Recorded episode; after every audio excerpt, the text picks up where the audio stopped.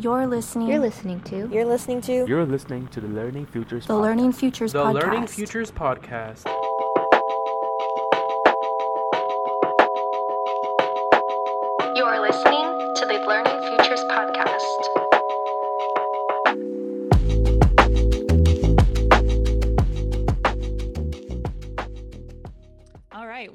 Welcome to the Learning Futures podcast. I am one of your hosts and producers, Clarin Collins, and of course, I'm here today with my colleague and co-host, Sean Leahy. Hey, Sean. Hey, Clarin, how are you today? Just great. All right. So, for today's show, Sean and I are joined by two of our Mary Lou Fulton Teachers College colleagues and guests to discuss the futures of equity in education. So, without further delay, I'm going to introduce our guests. First, we have Daniel Liou, an associate professor in education leadership at Mary Lou Fulton Teachers College. His research looks at expectations and conditions for equity and justice in the education pipeline through understanding the mindsets and beliefs of teachers, curriculum and instruction, and school leadership. Daniel encourages shifting mindsets of educators from deficit based to asset based perceptions of students of color. We are also joined by Jill Koyama, who is professor and vice dean of the Division of Educational Leadership and Innovation at Mary Lou Fulton Teachers College. Her leadership practice and her research are informed by her commitment to equity, inclusion, anti racism, and social justice. And in this first year at ASU, Jill sees great opportunity and responsibility to do work that matters alongside others who are constructing equitable, multivocal, innovative, and dynamic learning environments at MLFTC and more broadly at ASU. And in addition to their roles at the university, both Daniel and Jill are involved with organizations at the state and local level, including school and refugee organizations, respectively. Ooh, welcome to both of you. Thank you. Wow. Glad to be here. Well, this is this is I can tell right now this is going to be just a power packed episode here. So, Daniel are- and Jill, welcome. We are excited to have you both here with us today, given each of your expertise and thoughtfulness on the topics of equity and justice in education. And while the term equity is very broad, especially given the more recent concerted effort in education on DEI or diversity, equity, and inclusion, each of you, Daniel and Jill, have been committed to working in the equity space for much of your careers. And while we'll have opportunities to discuss some of your work today, um, would you mind briefly sharing in what capacity your work focuses on equity, just to help listeners get a sense of how each of you define and support equity in education? Jill, do you want to take that first? Sure. So I'm really fortunate in my work to work with migrants and refugees and um, who are often marginalized in educational settings as well as some other societal institutions. And so for me, equity is focus is always asking, you know, for whom is this education? Is it accessible? What are the opportunities? Is it fair? Um, and so with refugees and migrants, that often leads me to spaces outside of schools because there's so much intersection with refugee organizations, food banks, uh, healthcare, and, and schools. Awesome. Thank you. Daniel? Um, as for me, I come into this work as um, uh, an immigrant student who grew up in uh, the city of Berkeley, highly diverse and heterogeneous culturally and linguistically. Um, I went into a school system that had a English only approach um, to education.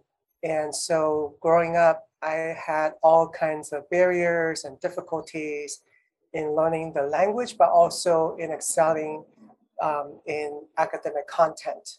And through those experiences, I had the fortunate um, opportunity to meet many friends and um, people in the classroom who have endured a lot of different type of expectations. Some students who are succeeding and excelling in all dimensions tend to get the most resources and the highest highest expectations. They're usually seen as students with the greatest potentials, while other students like myself are consistently being treated with low expectations.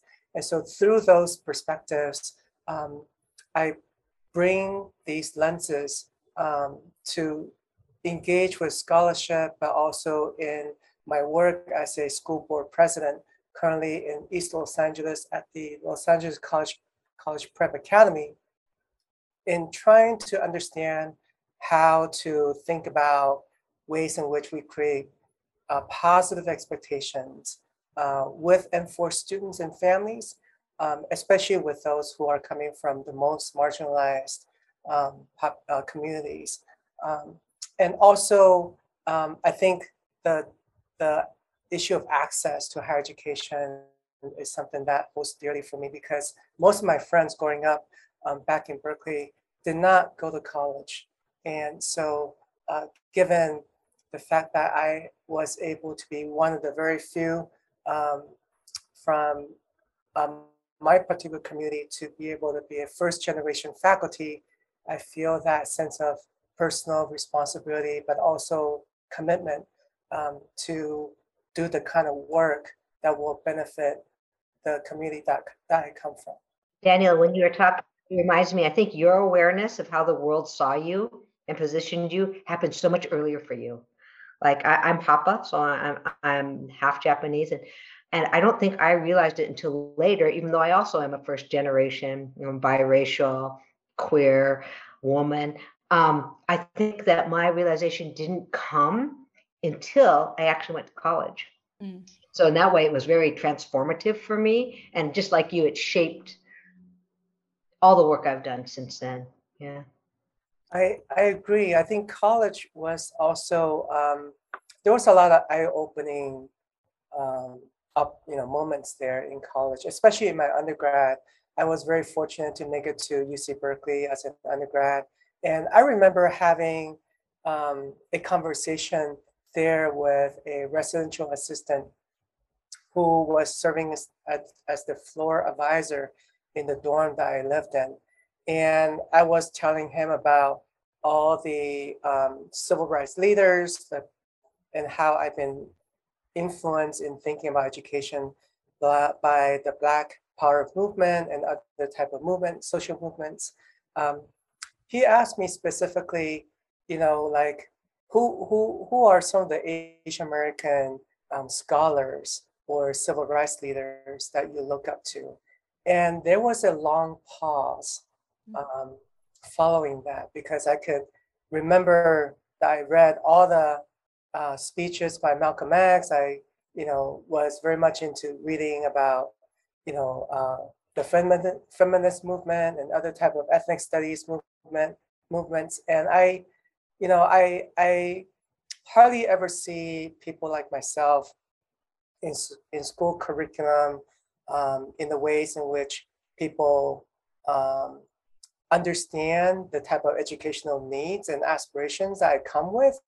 Um, and I think in my work now with school leaders, I think a lot of those expectations still resonate in how um, they see and subsequently treat affluent, economically um, affluent students and those who are um, more marginalized economically, politically, um, and otherwise. So, so I, I, you know, I think college is also another, um, you know, uh, moment where I felt like it was, um, it really raised a lot of questions for me as well in terms of what is equity and how do we go about to enact that and think about that uh, with the communities that have been marginalized.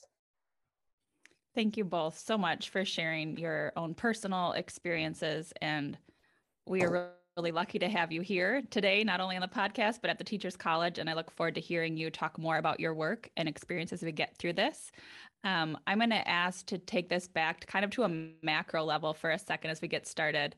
Um, so earlier this year, the Teachers College hosted a UNESCO panel with the commitment to the future of education, MLFTC has recently launched an initiative focused on learning futures. And the UNESCO panel was at one of our first kickoff events.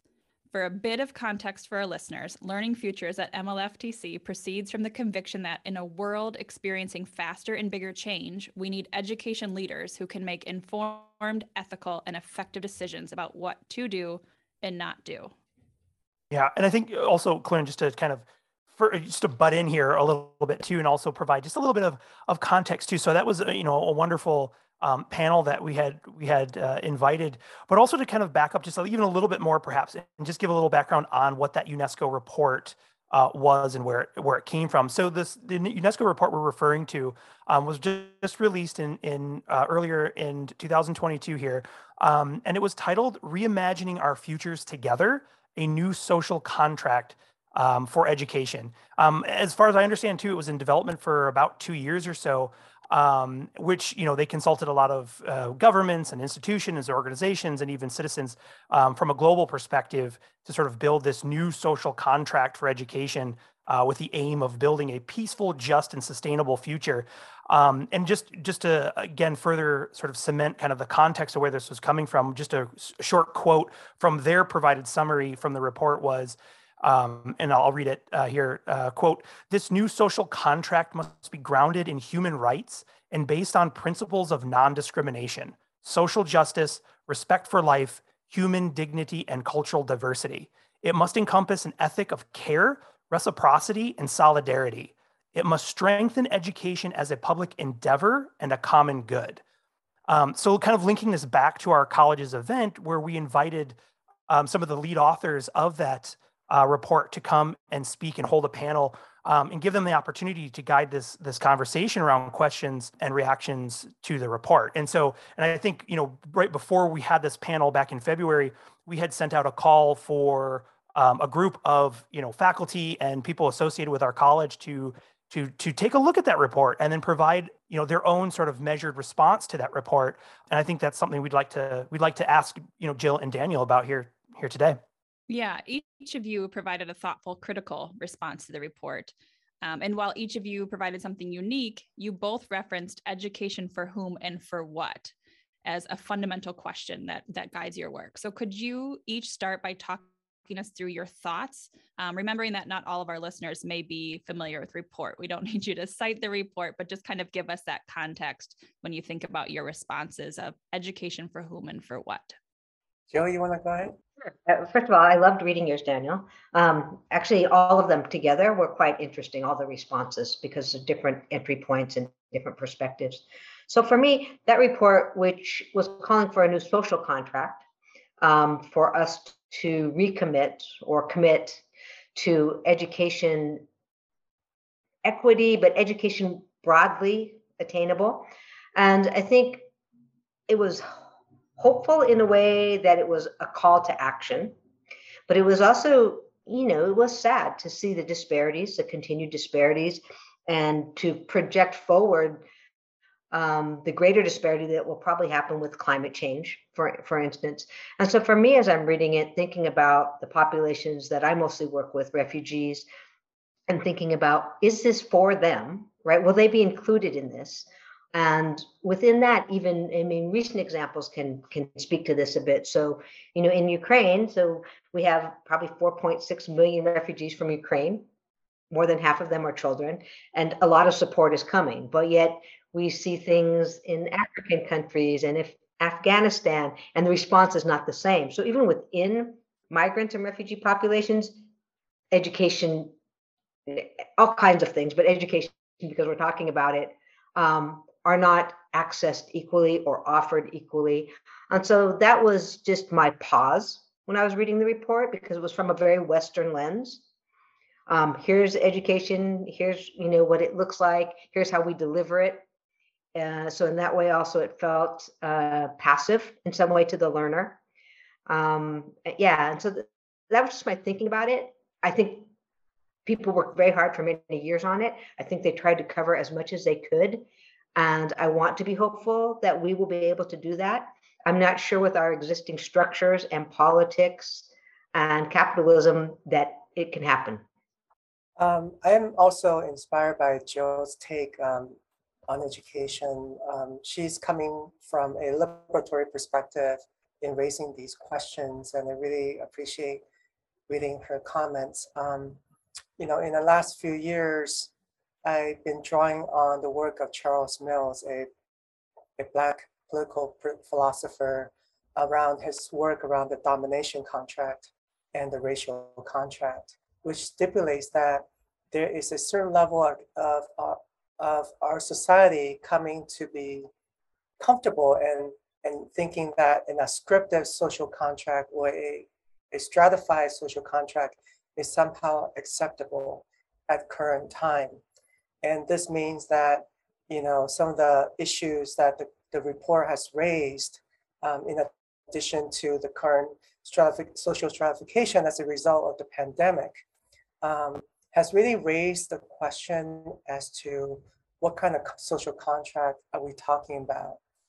Who's who gets to be the authors of those contracts if we were to revise it and transform it? And based on whose term is that we start to reconsider this social contract.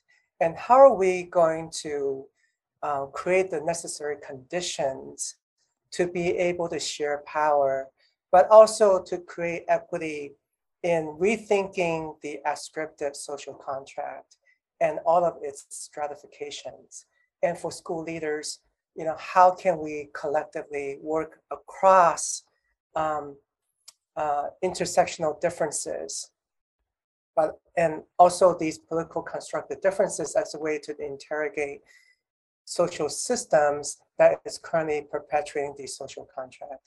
And so I, I think I think these are some of the questions that um, are big questions that I feel like have left unanswered, but perhaps is meant for all of us at the individual level to make particular decisions to thoughtfully and intentionally think about what would a um, equitable social justice contract, what would that look like?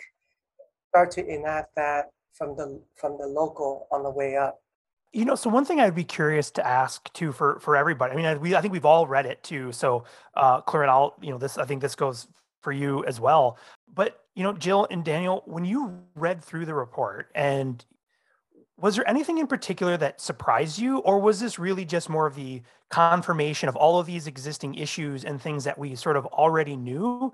And i mean from from some certain aspects it's nice to see it collected like that and you can see the the effort you know jill to your point where you can see the work that went into this to go as broad and as many different i mean for me it was interesting to go through some of the technology elements um, that they really highlighted and in, in, in for in that part when i was reading it it was more like th- this wasn't new information, but it was another way of trying to put it in front of hopefully policymakers to raise these sort of awarenesses. So I guess my question is around, I guess it's twofold.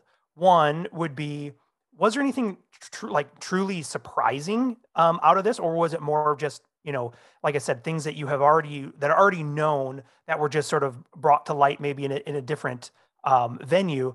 And then two, this idea of the social contract. You know, I, I too, I think Jill, I think it was when you were commenting that it was a little bit sad also to sort of just realize because it was kind of hard to find hopeful pieces that weren't just cautionary or or uh, what's the term I can use here? Um, uh, sort of presumptive cautionary tales that are about to unfold.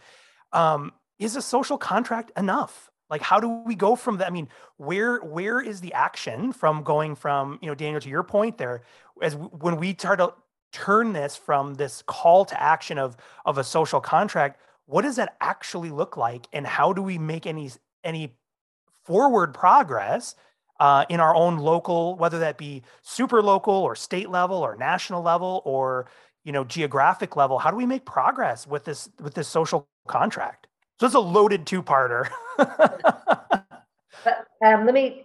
I'd like to jump in here a bit about this social contract. So as far as being actionable, so that's one of the reasons I actually liked, although also a real downers, a bit depressing, the three pieces of the climate report that came out, because in each one they focused on a different thing. So knowledge. The last one they focused on action.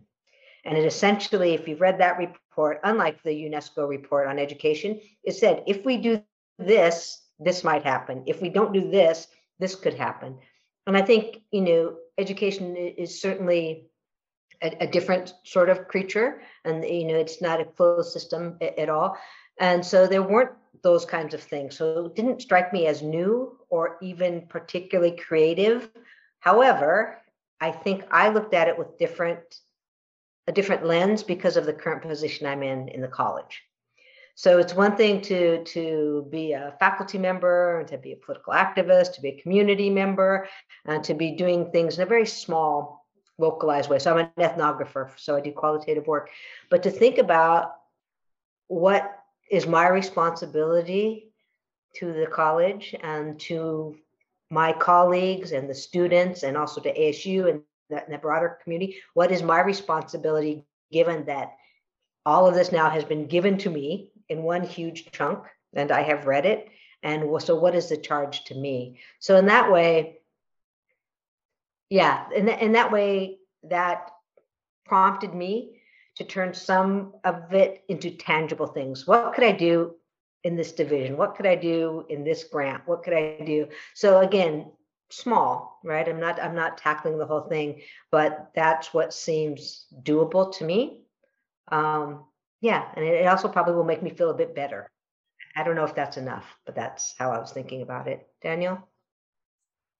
I, I agree. I, I, I, was surprised um, in terms of just reading how willing the this group of you know um, thinkers were willing to come out to name and acknowledge you know some of the systemic inequities that were happening uh, some of the global trends that also impact the local. Um, so I, I, really applaud the authors uh, for that. But I also feel in agreement with Joe that there is a lack of um, capturing of the ongoing um, effective policymaking, policy framing, and transformative practices that already exist. And how do we build on them? How do we you know, um, support these efforts and um, and create new social movements in ways that will, you know, bring about change. Um, I agree with Joe that, you know, a lot of this change comes from within. And my personal philosophy is that it needs to come from ourselves first. We have to be able to think, reflect, and make determinations about the kind of decisions that we make on a day-to-day basis. Um, Judy Austin um, inspired me to think that a theory and practice of equity and social justice is fraudulent when it's not fully addressed the, the, the bigger question about humanity. And I, I, and I try to think about how to think about humanity in terms of the not yet imagined, but also in its fullest term and try to figure out how to make decisions that will reinforce this you know alternative notion of what humanity is. Because the current social contract you know uh, defines humanity in a very stratified way right? If you don't make enough money you're less important in society if you're over a certain age then you're not as valued as an employee um, and if you don't have certain income, you know, you don't get to have, um, you know, um, you don't get to see the doctor if you need to, right? You get to live with pain. Um, and so, you know, I, I think as a society, we need to have larger conversations, but I think local efforts um, is taking place at different pockets of hope, um, as Paulo Freire would, would call it. Um, but I, I, I feel like the, the next step would be for both, you know, the authors of this report, but also for people like myself um, and the people that I'm in coalition with um, to capture what are some of those, you know, um, uh, efforts that are on the ground that is making these differences. Um, because obviously, you know, I myself was able to, you know, come into this you know very privileged position of being an associate professor. And i feel like you know um, not to reinforce a sense of meritocracy but you know change is possible. Thank you both. And i appreciate jill how you reflected and positioned it within your role and things that you could do or act on and daniel you referenced you know what changes can you make despite some of the larger systemic things that we're up against. So I'm curious from each of you, we can kind of transition from the report now and think more about your work and, and your ideas. Um, this might be a lofty question, but what do you think either at the larger systems level are some key factors that could help advance equity in your spaces or what are some examples of things that you've done to help make advances so what, how have you kind of internalized and acted on some of these larger challenges we aim big we sure do Wow, I don't know. We'd have a better conversation if Daniel and I were having Korean barbecue right now, but let's see. You can pretend. We can pretend. I, I think um, I, I'm, I'm not sure this is exactly speaking to your question, Clarence, so please redirect me. But there is a, a way that I, that I, when I do work with refugees, where um, I think, of course, my unit of concern is is the refugee learner or the refugee family. But in some way, you, I need to decenter humans even a bit, and it goes back to your comment about technology, Sean. Right? So, what are the interactions um, between humans and non-humans and ideas and discourses, and use that, that to actually put back and not put back, but to share, right? In, in, share the decision making and the agency, and in research, even with the refugees. So, for example, uh, we had we used Google Maps, nothing really complex at all, and created a, a little app around that, and so that the refugee students could ping like where they were going to the dentist, where they could get you know clothing, where they could do this, and then we took and we overlaid the bus maps on that. And we could literally show that it would take an hour and 49 minutes for them to go to the store and to school. And so, in essence, they were generating the data, they were generating the solutions to the problems they encountered every day in their lives. And so, I don't know if that's what you were thinking about, but to me, that, first of all, many of us were not aware. Many of us who do not take public transportation or, or live in the neighborhoods that most of the refugees are resettled in had no idea that it would take that long, that it could be so arduous. And then also what we found out through that that app is that places closed all the time. So maybe there was a place that they always went to to get ESL classes, but they were very temporal. And we hadn't realized the degree. Mm-hmm. So I'm not sure if that's getting at your question, it, but it, it does. It, it does because yeah. it's by trying to look at by trying to actually work and support and help people, you uncovered part of issues with the systems or the structures that were set up. So that is like, um, yes, you answered it. And, and I think the refugees were so excited that they could actually do it.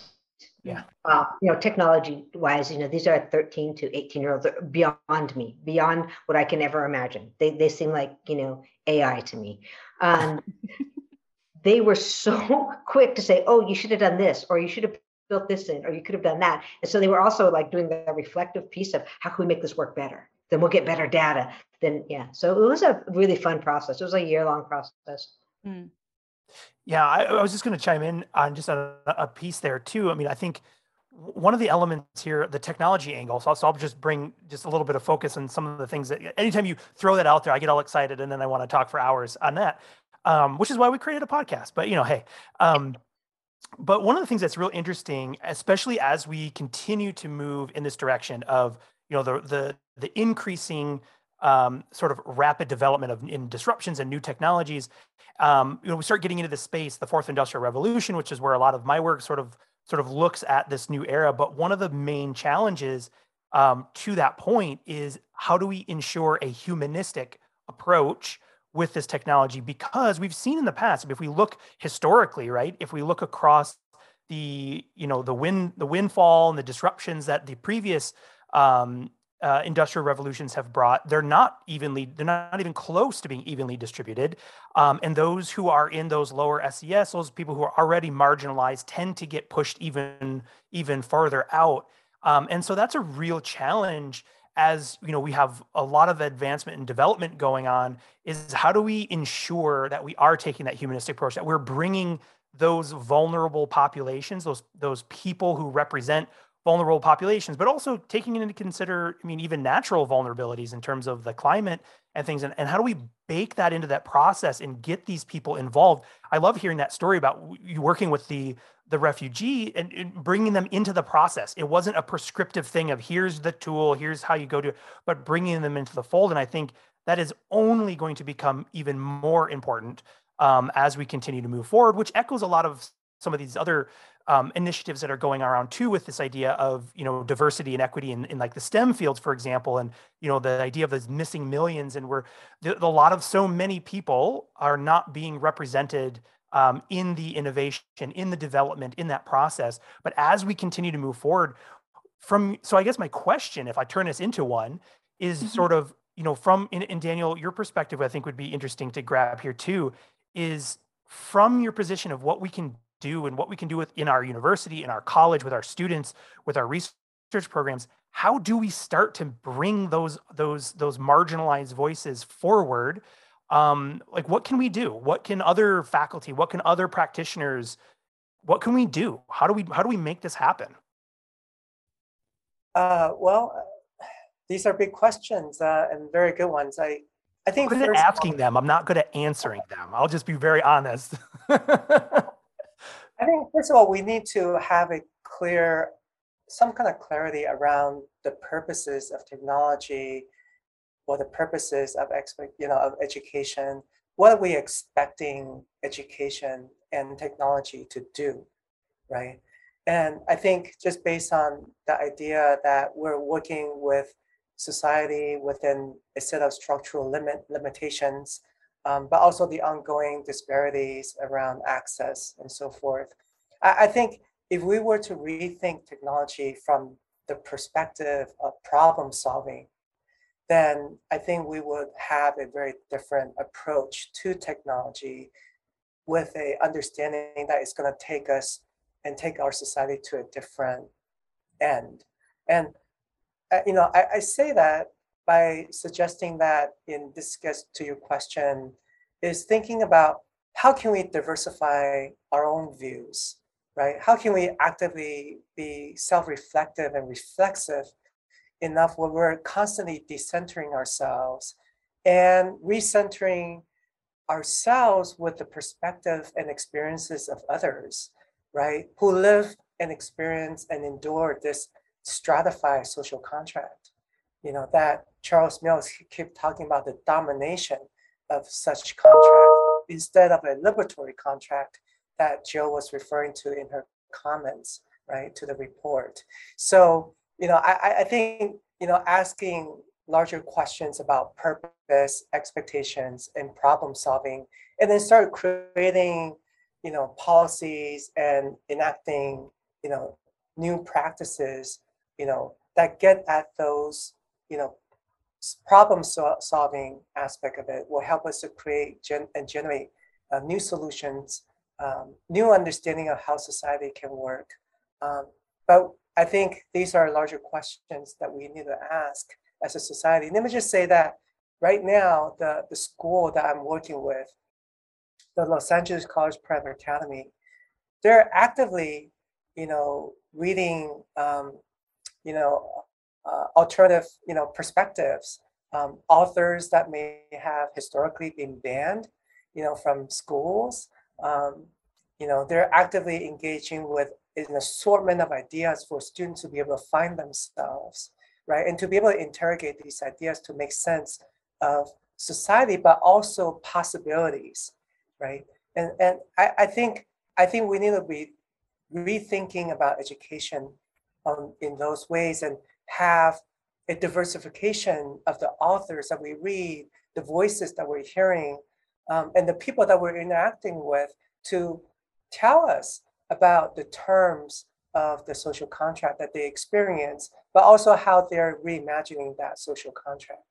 Your, your response, Dan, also reminds me that that often we talk about education and, and we're talking about schooling or formal schooling. And we know education it's much broader than that and includes culture and societal norms and gender values. And so I think um, some of the things that you and I, Daniel, talk about and are talking about now is a broader conception of of education uh, as opposed to to I don't want to say just schooling, but it's not limited to formal schooling because we know many learners learn more things from their grandparents or their religious leaders or their soccer coach or their right and, and in constantly engaging in the world we learn all kinds of things um, but yes we do have a thing called you know public education or formal education uh, that's schooling that is also important and it is sometimes the easiest thing to target, right? And Yeah. I, I agree. I think education needs to be multifaceted, and so does so does schooling, right? You need to start thinking about how that can be an extension of what students learn in the community, right? Um, you know, I, I, I keep coming back to you know how educators' expectations of students always differentiates based on our beliefs about the students' learning capacities. And you know, when I hang out with teenagers, you know, I learned that they can memorize and understand a song. They can even write their own songs like overnight, right? And then their teachers that's been assigned to them to teach in the classroom will make comments like, well, this person can't read and can't write. But I, I look at that at this juncture, right? And that differences in expectations. And in, uh, in trying to figure out, well, what's the difference here, right? Why, what is it that is inspiring young people to learn, whether in the classroom or outside, right? And how can we begin to think about those forms of learning and to be able to blur those lines between school and other type of educational spaces? So that's a really interesting piece because I think, um, you know, I've looked at stuff in the past as well where you really see this disconnect between, as you're noticing, right? The students are able to perform and learn and demonstrate, but not in the way during that formalized structure. And really starting to work for uh, on the educational side of things is really trying to work to allow, like, looking for affordances of technology or other elements or, or pedagogical structures to allow students to engage in those performances of understanding. How can they demonstrate they know these things? Um, and the other piece I thought was interesting too that, and you know, this might, I don't want to take us down a different rabbit hole or anything here, but also the role, I think we, the, the, the conversation right there around education being far broader and far bigger than the formalized schooling um, is also the role of the schools. And I'd be curious you know, I get really excited talking with you and Jill because I feel like I could. Just, I just want to start asking you all these questions to get your get your takes. But what about in terms of that that element of having that broader education piece? Do you feel today that the uh, and again we're going to paint with a very broad brush here um, that the school itself, the school experience, the formalized education part is getting closer to or further removed from the communities to which they sit in? again, I don't want to answer that, so I'm asking you to. but that's something. I mean, I think that's an interesting piece because when I think about um, from a from a total futures perspective and thinking about okay, let's move the the the timeline marker down, you know, 75 years, maybe 100 years. You know, asking those questions. Well, what role does a school play in learning or in, in education in terms of the broader piece? And one of the things that you know sort of thinking and working towards in an aspirational element right that the school is an extension in a place where individualized learning and opportunities to mix and, and to grow it becomes salient but it's not a separate element necessarily given the you know the increasing ubiquity in information and, and access but a place that would extend and provide opportunities for a community to engage as sort of like a, a, centralized place. If you remove, and again, if we think 100 years from now, right, if we remove the requirement for, for formalized learning to take place in a centralized location, but one more of the model we could sometimes throw around is more of like a distributed computing model where that formalized education can happen at the at the fringe or the edge which would in that model would be the individual student rather than them being required to come into this this place, this school, this centralized location to, to have those experiences. So I'm I'm all often really trying to think about well what what what does in a hundred years from now? So let's fast forward the you know the, the clock to 21, 22. How what is this what is going to a school or going to a formalized learning environment? What does that look like? Where do we want it to be? I think I know where I want it to be. I'm not sure that's the direction it's going in. I think you know Dean Basile says all the time we can't keep doing education like we're doing it, and, and I would agree with that. I don't necessarily have as clear direction or answers as I, I think that she does um, with her expertise. But when I'm thinking about it, I think, you know, schools as institutions, as structures, would have to give up some power and we would have to in some way escape the capitalistic nature right of higher education uh, in order for us to distribute learning across communities um, but couldn't that be true i mean we do some of that now so like maybe you can take a coding a couple coding classes and that can be an on-ramp to our, our masters and, and that happens coding for equity can be an on-ramp to the, the masters in education so could we have a bunch of those on and off ramps that people can put together in a way that is useful for themselves, but also for their collective or their community. Um, and do we need to? I, you know, I think the pandemic has made us think this. Do we need to have huge structures like actual buildings um, in, in which to have learners? And I'm not, I'm not sure that we do, but I'm also not sure that we don't. For, for me, I, I feel like we need to rethink the relationship between school and and as well as other educational spaces and democracy. I think formal schooling um, is, is necessary for a variety of social reasons. Um, and I think, you know, John Dewey has talked a lot about that, right? Um, he, he's mentioned that, you know, when schools, you know, um, becomes too rigid, then it becomes, you know, oppressive, right? And yet school has a responsibility to socialize students to a particular social contract, right? And so, you know, we need to be able to rethink what that relationship is. And secondly, is who has expertise? You know, I think this goes back to the question of expectations. Oftentimes, we don't think students and families, especially those from marginalized communities, have knowledge and have expertise. So we need to be able to rethink what that is as well. And finally, I want to just draw on my good friend Pedro Noguera, who always inspired me to think about, you know, the fact that um, school is a place that all young people come to, right? So it, it is a is a place that presents a particular um, possibility for people to reimagine what a future society will look like and start to create a new system and structures to look like that future, right? So that you know our next generation can be, um, you know, the visionary that we're that I'm personally expecting them to be. Um, so I, I, think those relationships and how we redefine education um, is important. And I think in part, you know, Dean Basile's um, notions of education and educating the whole child um, helped me to think about that as well. I'm going to borrow um, or go off of your optimism for the next generation, Daniel, and ask this next question to you both. So, when you think towards the future and education related to equity, what are you most hopeful for?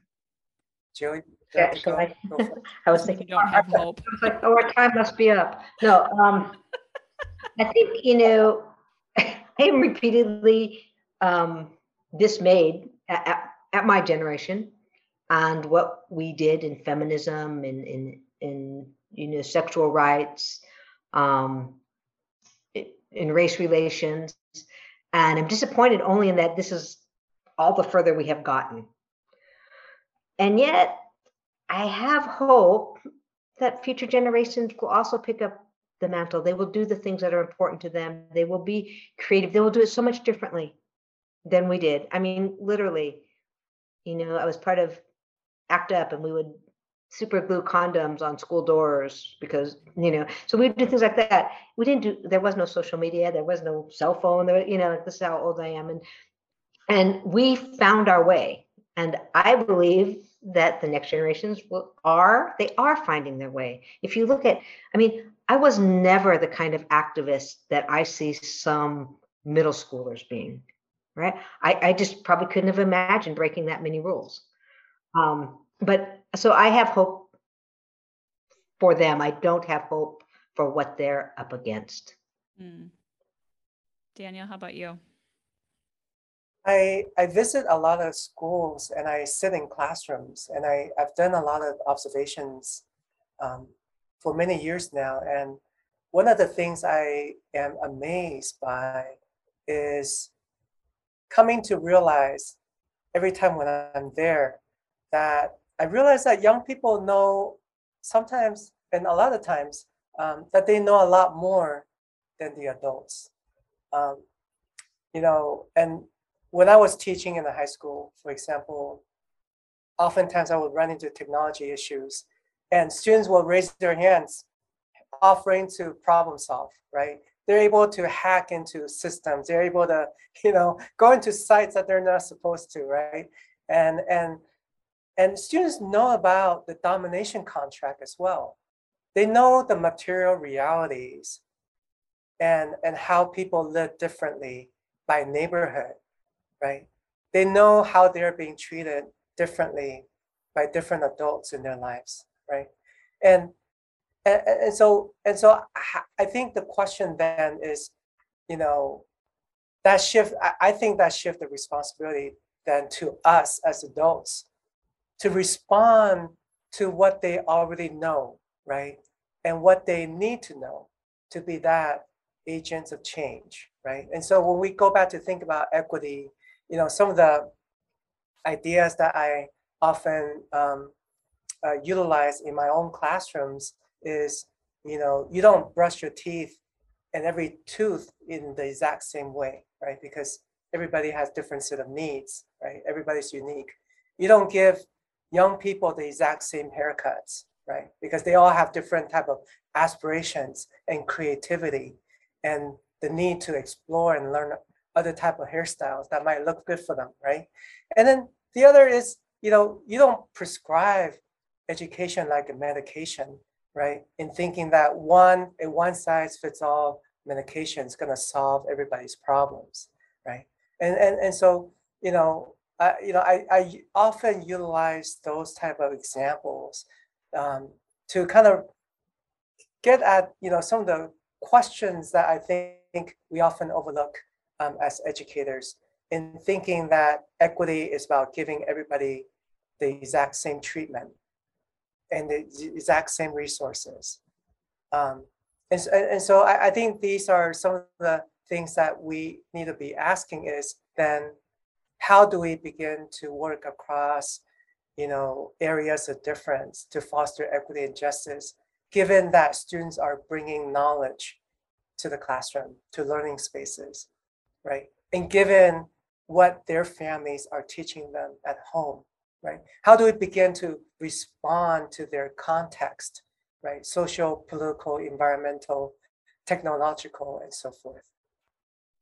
Thank you guys both so much for your time and your thoughtfulness. We are near the end of wrapping up, but if I can ask one more question, assuming you both still have time, could you tell us a little bit about some work or plans you guys have to collaborate? I heard there's something in the works. Any anything you're able to share with us and how you two came to together on this? Sure, I'm happy to to begin this, Daniel, but jump in at any time.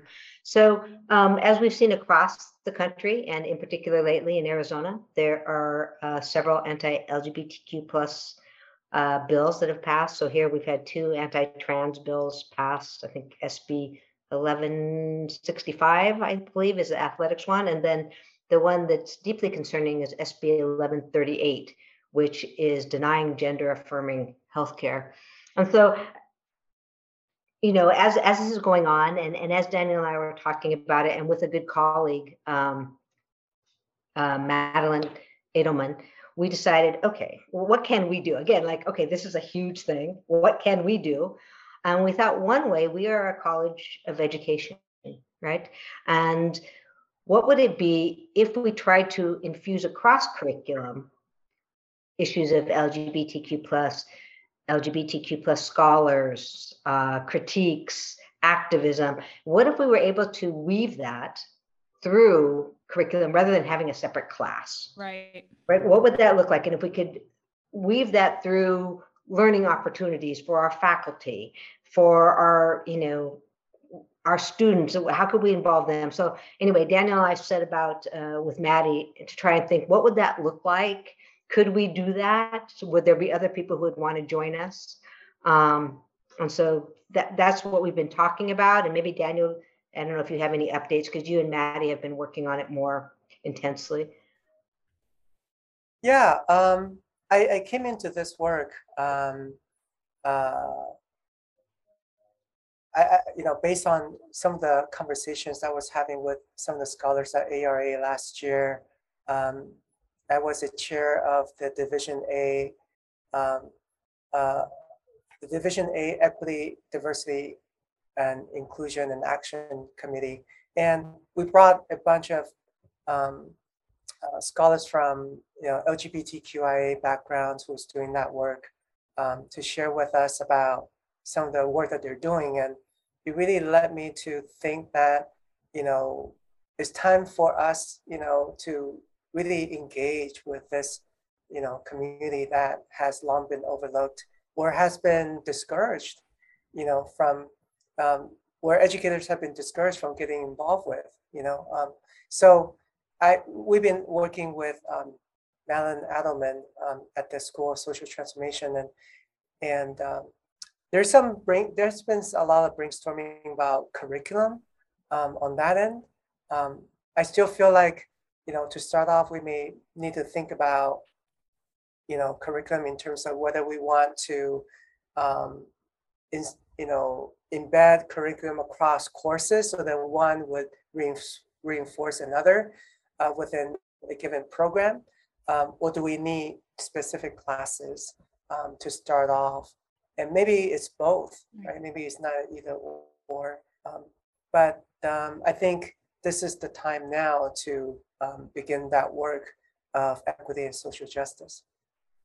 Thank you, guys. Again, we're lucky to have you here, not only today as our guests, but as colleagues in the Mary Lou Fulton Teachers College working on and, and being so thoughtful in your equity work that you're supporting our future leaders and our educators in the college. So we can't thank you enough for being here today and for your time. Thank you very much for the opportunity. Absolutely. Thank you. Thank you again. Um, so as we just close out, I just want to extend an offer, uh, Daniel or Jill, for either of you, if you want to, if there's anything you want to plug that we haven't talked about, uh, any projects or books or things or papers that you've read that are really exciting that you'd like to share.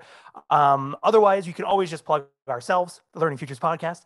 Um, but uh, yeah, I just wanted to check to see if there's anything else that we didn't touch on that you'd like to just throw out there for our listeners to you know make them aware of. And we're going to give a shout out to GLSEN Arizona because they're definitely keeping all the legislation and bills in the public eye. And they're a fabulous organization dedicated absolutely to, to education in the ways that we've been talking about it.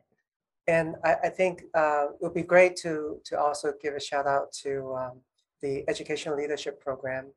Um, our faculty have been great in engaging with these very difficult conversations and decision making about a program redesign. And I, I want to make sure that they get acknowledged um, uh, somewhere in the podcast as, as well. Yeah, excellent. And I'm sure, you know, there's going to be tons of interest over the amazing work that you all have been doing, plus all the things that we've mentioned in terms of the UNESCO report, the responses to that, um, you know, all of the things that you just plugged right here. We'll be sure to drop um, all that information into our show notes. Um, so anyone who's listening can go there and grab that information because um, the worst thing ever is to try to regurgitate a, a, spoken URL. So we'll make sure we put all that into our, our show notes so everyone can follow uh, the appropriate things and stay up to date and kind of check back in. Um, and I think I can speak on behalf of the Learning Futures podcast where I say we will love to have you both back um, and, and to continue the conversation because I think there is so much here that we can continue talking. So, Clarin, do you want to take us out? That's a wrap.